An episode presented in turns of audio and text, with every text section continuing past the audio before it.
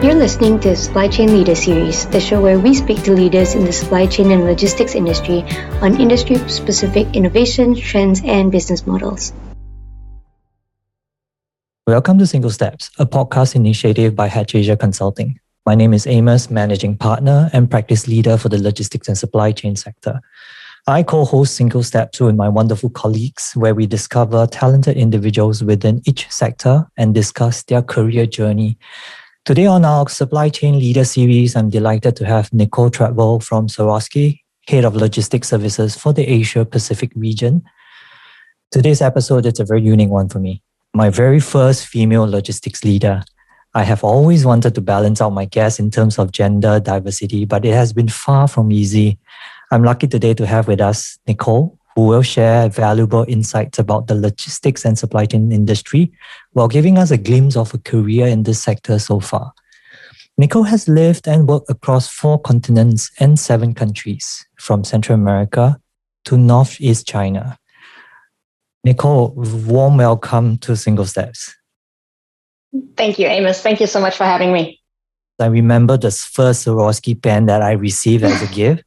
Uh, I'm not too sure if, if you know that's like one of the most popular item, and I and I and I always associate Swarovski with a with a female product, but only after I received the pen and I, I realized the significance of it. And I ever since then I've been walking into the store checking out new items uh, myself. Yes, no, no. I mean, we are. I mean, yes, I think um, in some cases we are because of the jewelry perceived as a, uh, female brand. But I mean, it is just so much more. It's um, it's uh, of course our beautiful crystal figurines. One, some of them are really in the upper upper pricey segment because there's just so much work and crafting going into these pieces. Um, but there's also accessories for your phone, for your wallet, for your keychain. So it's it's really a crystallized world out there that you can really enjoy, both male and female. I always see luxury retail as a very uh, interesting industry. I mean, the reason why I say that it's because you have a hybrid of customers. Some customers who already know your brand, they have an affiliation with it. They know what they want. They know what they want to buy. They go online and buy it. There will be another set of customers who say, I want to see it. I want to feel it before I make that decision of buying. So that translates to um, a, a, very omni-channel kind of uh, marketing strategy for e-commerce. Uh, I, am not too sure how Swarovski is uh, adopting it, or based on your experience, uh, how do you see e-commerce um, being able to have a place uh, with brick and mortar coming and play together within the sector? Yes, so absolutely. I mean, I think one one of the beauties of Swarovski is that we have a 125 year heritage, right? So we have 125 years of, of of of people, of customers who know us, who love us, right? Who are very familiar with the product. So in that case, of course, going uh, online and just knowing the product and having that confidence that what you are buying is really very crafty quality uh, is not so much of an issue. In terms of getting new customers, yes, that's definitely a challenge if you don't have the brick and mortar. And this is where you need to leverage off the technology, right? So it's, of course, very difficult to uh, capture the, the sparkle of, of crystals in a, in a virtual reality or augmented reality. But we're really working on that forefront to really go digital that you can try on your jewelry online, offline, and have a very, very similar experience in that area. Um, at, it will always be a mix of brick and mortar and online. I think um, you need to give people that space to experiment and to experience what the brand is about to tell you a story.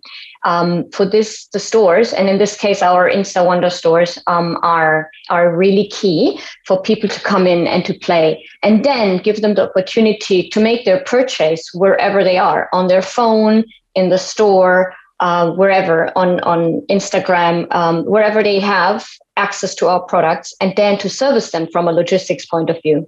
Right. So this is where um, deemed as a conversation with their customer, allowing them to talk to their customer. We have seen a lot of e-commerce platform uh, running different ideas on um, pushing out um, their product to customers. For example, live shows. Uh, we have seen probably Swarovski uh, tapping on um, digital fashion show um, that will allow them to showcase new product, for example. um, that translates to a very um, challenging log- logistics constraint, right? Primarily because if you have a live show going on and then you have a product showcase, and suddenly everybody say, "Okay, I want to buy. When can I buy? When is it launching?" Um, where do you then think the e-commerce logistics would play from a competitive edge perspective? Yeah, I, I think, and, and this is the part, you know, where, where, you can make the key, right? You need to look at what are the customer expectations in regards to lead time.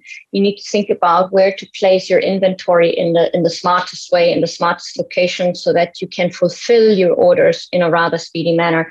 And then you, of course, need to set up your teams, your your uh, your warehousing operations teams in a way that you can also handle those peaks, right? So if you have, for example, a, a show and then suddenly um, you know that you're so, uh, showcasing certain products, right? So you need to make sure that you're not running out of stock when those online orders come in in a peak and that you have enough people uh, uh, temporary or, or experienced people that you can pull across from, from, from other areas to fulfill those orders in, in the swiftest way right so we have a very big commitment to fulfilling the orders that come in in um, the fastest possible way. So we really aim to fulfill within the same day, if not the very next day, and it's out on the road or out on the airplane or out on the ship um, to make sure that our product reaches then the customer in the fastest possible way.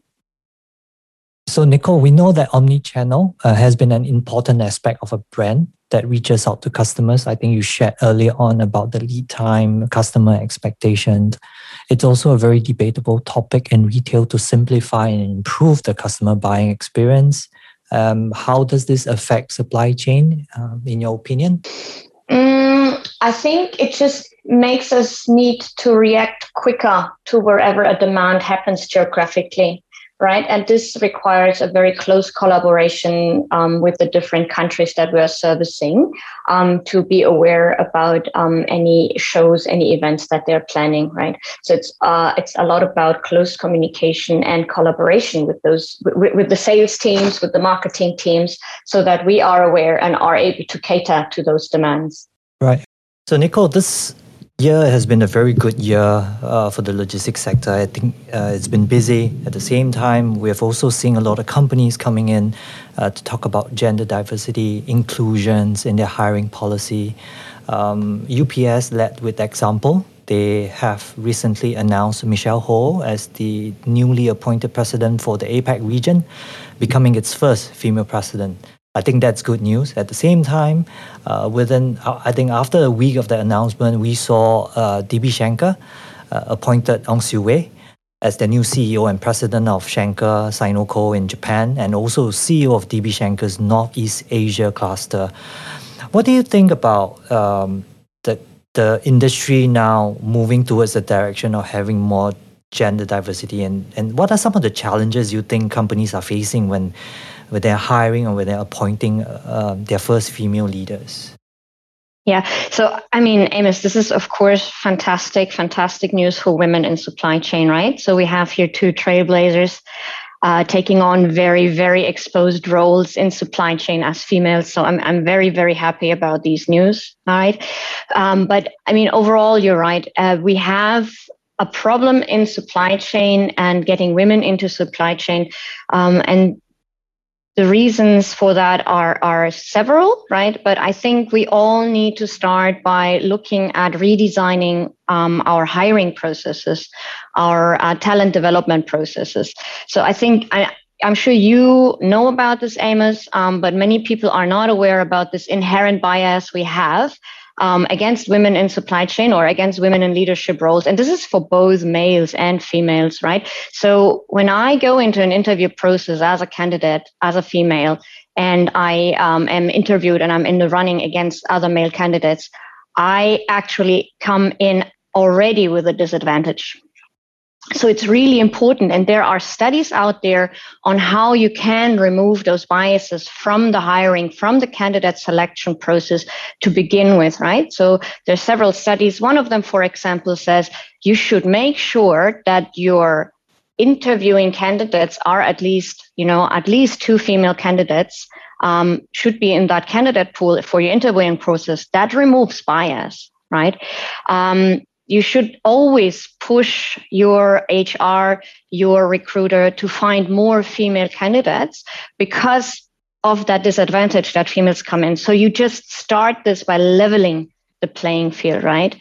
And then um, another problem is um, the job postings usually are um, wish lists of you know uh, 20 uh, uh, things the candidate should do from you know flying to the moon to uh, you know redesigning the supply chain so um, of course females tend not to apply if they don't tick every single box on that job posting. So you already have another roadblock on the way to be having a female candidate in the interview process.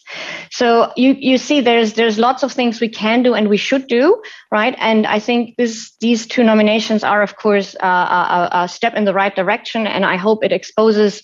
Uh, the many, many more women that are working in supply chain, right? But we do need to do more in that area.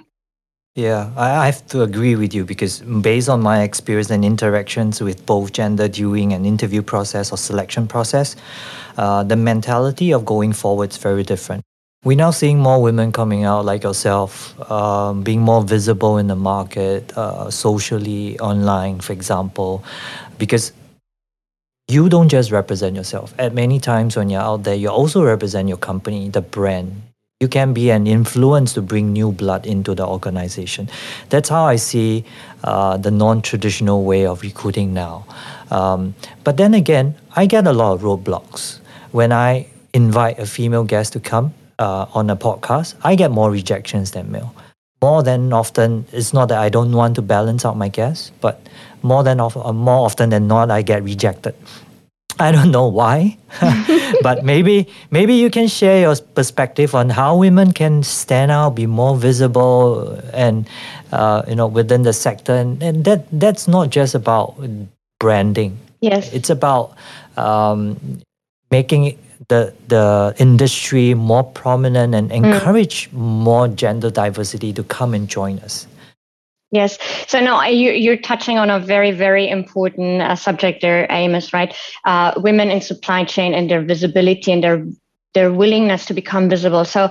Um, I would say now, with with my work experience that I've had so far, um, when you are the odd one out, one of the easiest ways is to keep your head down, so not to be so prominent, right? Um, and in the past, I think this is how we have dealt with, you know, being the only woman in a room with uh, 40 men sitting at the table. So you are trying to adapt, but you're not trying to stand out. The moment you start speaking and you start speaking up, you are standing out. So you're exposing yourself. And I think um, it's very, very important that women in supply chain start to stand out more. We have a few very, very prominent women in the network globally, which is fantastic.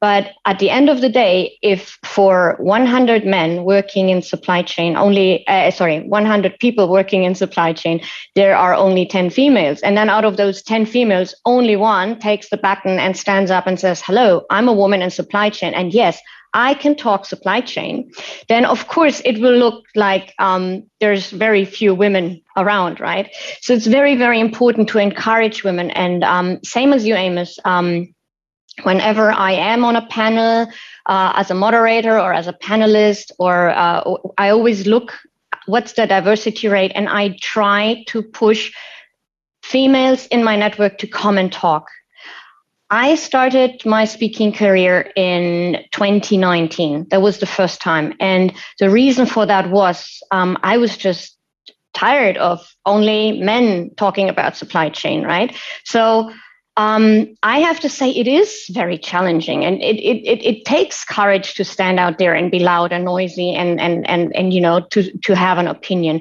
But after a while, um, it just becomes you know second nature. So it's really about taking that first step. Um, make yourself visible on LinkedIn. Um, contribute actively with your own posts on supply chain topics. Um, have an opinion um, and some people will not agree with you. And that is okay because this is how we start conversations, right? So we should not be afraid to just be prominent and out there and just make it more visible and also more attractive for the next generation moving in. We need to show people that supply chain has changed. It is not the traditional warehouse trucking and spreadsheets. Um, we're undergoing a digital transformation in supply chain. There's jobs out there that were not there five, six years ago. We have analytics, sustainability, you know, we're disrupting. We have network uh, designs, you know. There are so many different jobs in supply chain um, that people may not even realize are out there and very, very exciting jobs. Um, so yeah, show people that supply chain has changed um, is also very important. I think it's a very good insight that we hear from you today, Nicole. Uh, time passes so fast. It's um, a very good conversation. It gives me a lot of different perspective. I would love to have more women leaders from the supply chain sector coming forward and that I can speak with and exchange ideas with. Thank you so much for uh, spending your morning with me, and I hope to catch up with you again, Nicole. Thank you so much, Amos. It was a great discussion. Thank you. Thank you for listening. We hope this podcast can help in your learning journeys. Check us out on our LinkedIn page, Hatch Asia Consulting. Till next time, keep growing.